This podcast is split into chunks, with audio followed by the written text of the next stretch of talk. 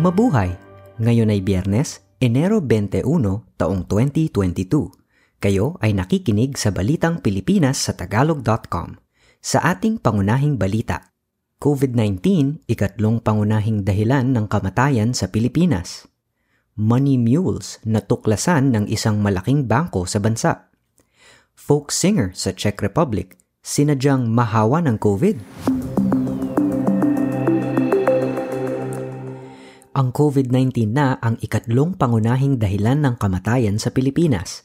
Batay sa data ng Philippine Statistics Authority o PSA, ang mga nasawi noong Enero hanggang Oktubre ng nakaraang taon ay umabot sa 600 at 4,329 o tumaas ng 18% kumpara ng kaparehong mga buwan noong taong 2020. Sa kabuuang bilang ng mga namatay, 75,285 ang mula sa COVID o nasa 12 kalahating porsyento ng kabuuang bilang.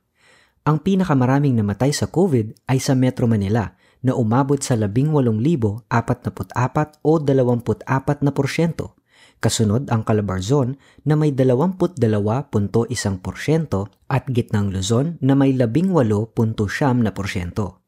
Gayunman, sa data ng Department of Health o DOH, Lumalabas na ang mga namatay sa COVID ng Enero hanggang Oktubre 2021 ay nasa 33,776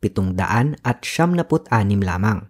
Ang pagkakaiba ng numero ay dahil ibinase ng PSA ang kanilang data sa mga death certificate na nakatala ang dahilan ng kamatayan ng pasyente, samantalang ang data ng DOH ay nakolekta mula sa surveillance system.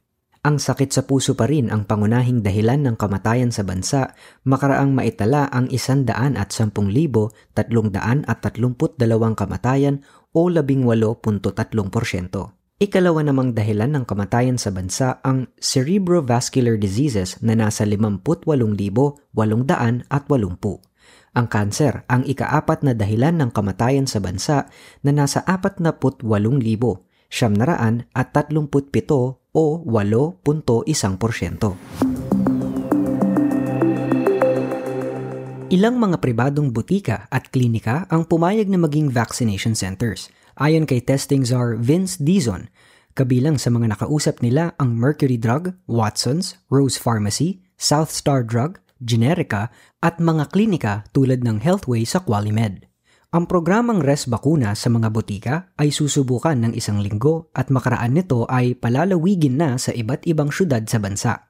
Tanging booster shots lamang ang ibibigay sa mga partner na butika at klinika ng pamahalaan. Ang mga lokal na pamahalaan ang mamamahala sa rehistrasyon at dokumentasyon ng mga magpapa-booster shot. Kinakailangang makapag-booster ng humigit kumulang sa kalahating milyong doses araw-araw sa bansa para makamit ang target na 72 milyong Pilipino na mabibigyan ng booster ngayong taon. Sa kasalukuyan, umaabot pa lamang sa 4 na milyon 700 at 67 libo siyam na raang Pilipino ang nakakuha na ng kanilang booster shot patuloy na makakakuha ng benepisyo ang mga healthcare workers sakaling magkasakit o mamatay dahil sa COVID-19 ngayong taon. Binigyan ng pamahalaan ang Department of Health ng isang bilyon at walong piso sa ilalim ng General Appropriations Act ng 2022 para sa mga healthcare workers na magkakasakit o mamamatay sa COVID-19 habang nagseserbisyo. Iimplementa rin ng DOH ang One COVID-19 Allowance o OCA ngayong taon lahat ng public health workers ay masasakop na ng OCA at hindi lamang ang mga direktang gumagamot sa mga may COVID kung hindi maging ang mga nagtatrabaho mula sa pagpigil, pagdetect, pag-isolate at pag-rehabilitate ng COVID patients at maging sa pagbabakuna. Mayroon lamang klasifikasyon ang mga ito kung saan ang nasa high-risk category ay bibigyan ng 7,000 pisong allowance kada buwan ang mga nasa moderate category naman ay bibigyan ng 6,000 pisong allowance kada buwan at 3,000 piso para sa mga nasa low risk.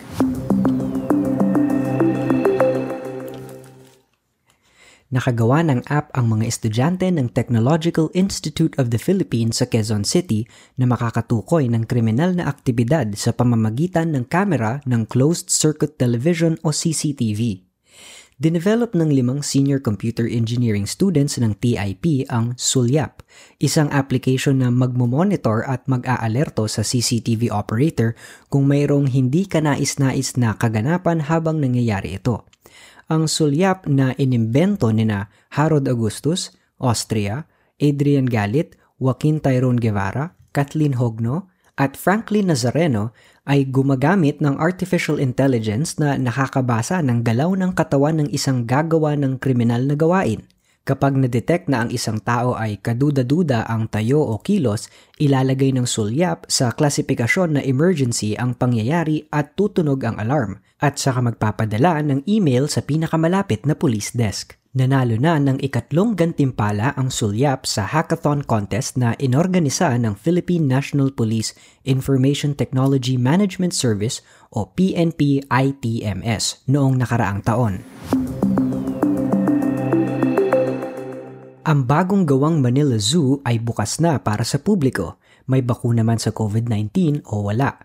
Pero kung wala pang bakuna, maaring dito na rin magpabakuna laban sa COVID-19. Bago nagkapandemya, ang limang ektaryang zoo ay maaaring makapagpapasok ng labing anim na libong bisita bawat araw.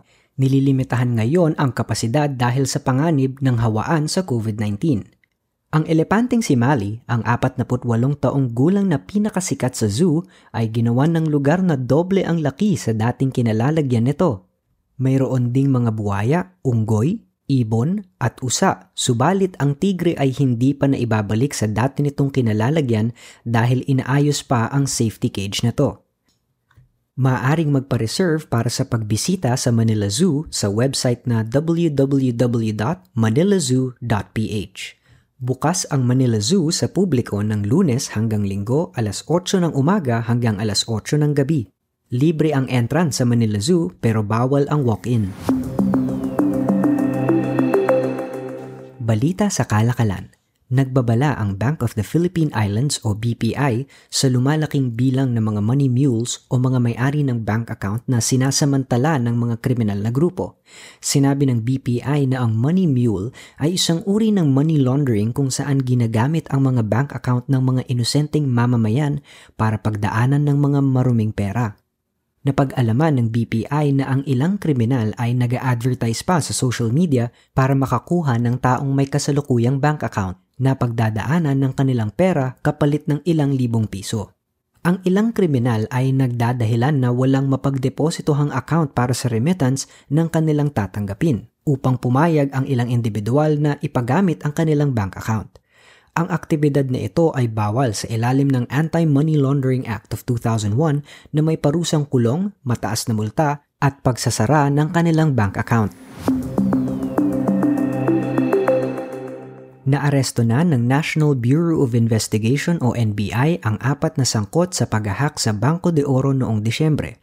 Dalawa sa mga ito ay Nigerian nationals na naaresto sa isang operasyon ng NBI sa Pampanga nakuha sa mga suspect ang ilang piraso ng ebidensya na nag-uugnay sa kanila sa paghahak sa bangko na nakabiktima ng pitong daang kliyente. Sa isang hiwalay na operasyon, isang Pilipinong suspect na may kinalaman sa pagda-download ng pera mula sa sistema ang naaresto naman sa Pasig City. Ang ikaapat na suspect na isa ring Pilipino na siya namang lumikha ng computer program para makapanghack ay naaresto sa Maynila na ilipat ang mga deposito ng mga kliyente ng BDO sa mga account sa Union Bank sa ilalim ng pangalang Mark Nagoyo nang walang kaalam-alam ang mga lehitimong depositors ng BDO. Balita sa ibayong dagat Kinansela ng mga pangunahing international airlines ang ilang biyahe sa Estados Unidos dahil sa paglulunsad ng 5G technology ng dalawang malaking telecommunications company sa bansa. Kabilang sa mga nagkansela ng biyahe ang Emirates Airlines, Japan Airlines at ANA sa ilang paliparan sa Amerika noong Martes. Nag-alala ang mga airlines na ang C-band 5G signals na binuksan ng AT&T at Verizon ay maaaring makahadlang sa radio wave altimeter na nakakabit sa mga eroplanong Boeing 777. Sinabi naman ng Federal Aviation Administration na maaaring makapagsagawa ng low visibility landing ang mga eroplano kung saan nag-deploy ang mga kumpanya ng 5G C-band. Bagaman at nagbalik na ng kanilang flights ang Japan Airlines para sa kanilang Boeing 777 planes, gayon din ang ANA, sinuspindi pa rin ng Emirates ang mga flights nito sa Chicago, Dallas-Fort Worth, Miami, Newark, Orlando, at Seattle noong Miyerkules. Sa balita sa palakasan, tuloy ang ikatatlumput isang Southeast Asian Games sa Hanoi, Vietnam sa kabila ng pagtaas ng mga kaso ng COVID-19. Ang masyado nang na-delay na kompetisyon sa palakasan ay isasagawa sa Mayo 12 hanggang 25. Ang Pilipinas ay magpapadala ng 627 atleta sa SEA Games. 30 sa 40 sports ang lalahukan ng Pilipinas maliban lamang sa Xiangqi o Chinese chess. Inaasahan ng Pilipinas na mauulit nito ang tagumpay sa 2019 SEA Games kung saan nakuha ng bansa ang overall championship. Sa balitang showbiz, Sumakabilang buhay na sa edad na 88 ang veteran comedian na si Don Pepot na higit na kilala sa kanyang bigote at mayabang na estilo ng pagpapatawa sa maraming pelikula at TV shows mula pa noong 1960s. Si Ernesto Fajardo sa tunay na buhay ay namatay sa acute respiratory failure dahil sa COVID-19. Namatay si Don Pepot sa Veterans Memorial Medical Center sa Quezon City noong Enero 18, 2022. Kabilang sa mga huli niyang pelikula ang Enteng Kabisote ni Vic Soto at Agimat ni Bong Revilla isang dekada na ang nakaraan. Sa Sabado bubuksan sa publiko ang burol ng kanyang cremated remains sa Solenel Funerals Chapel sa Valenzuela City. Sa balitang kakaiba, Si Hana Horka ay isang Czech folk singer na miyembro ng bandang Assonance, ang pinakamatandang folk band sa Czech Republic. Hindi naniniwala ang 57 taong gulang na mga awit sa bakuna laban sa COVID-19 pero gustong gusto na niyang makapag-sauna, manood sa teatro at makapag-konsyerto. Sa Czech Republic, ang tanging pinapayagan lamang na makapasok sa indoor establishments ay ang mga may antibodies na laban sa COVID-19 sa pamamagitan ng bakuna o nagkaroon na ng kamakailangang impeksyon sa COVID-19 at gumaling na. Nang magka-COVID ang kanyang asawa at anak na parehong bakunado, mas pinili niyang ilantad na lang ang kanyang sarili sa virus ng kanyang pamilya. Kahit anong pilit sa kanyang magmask kahit sa loob ng bahay ay tinanggihan niya para ma-expose na siya sa COVID-19. Hindi nga nagtagal, naging positibo sa COVID si Horka. Inanunsyo pa niya sa radyo na okay ang kanyang pakiramdam at excited na siyang makapag-sauna at makapag-beach. Pero dalawang araw makalipas na magpositibo sa COVID, nasawi si Horka nang hindi siya makahinga Isinisisi ng kanyang anak sa anti-vaxxer movement na nag-impluensya sa kanyang ina ang kamatayan nito. At yan ang kabuuan ng ating mga balita ngayong Enero 21, 2022 para sa tagalog.com. Basta sa balita, lagi kaming handa.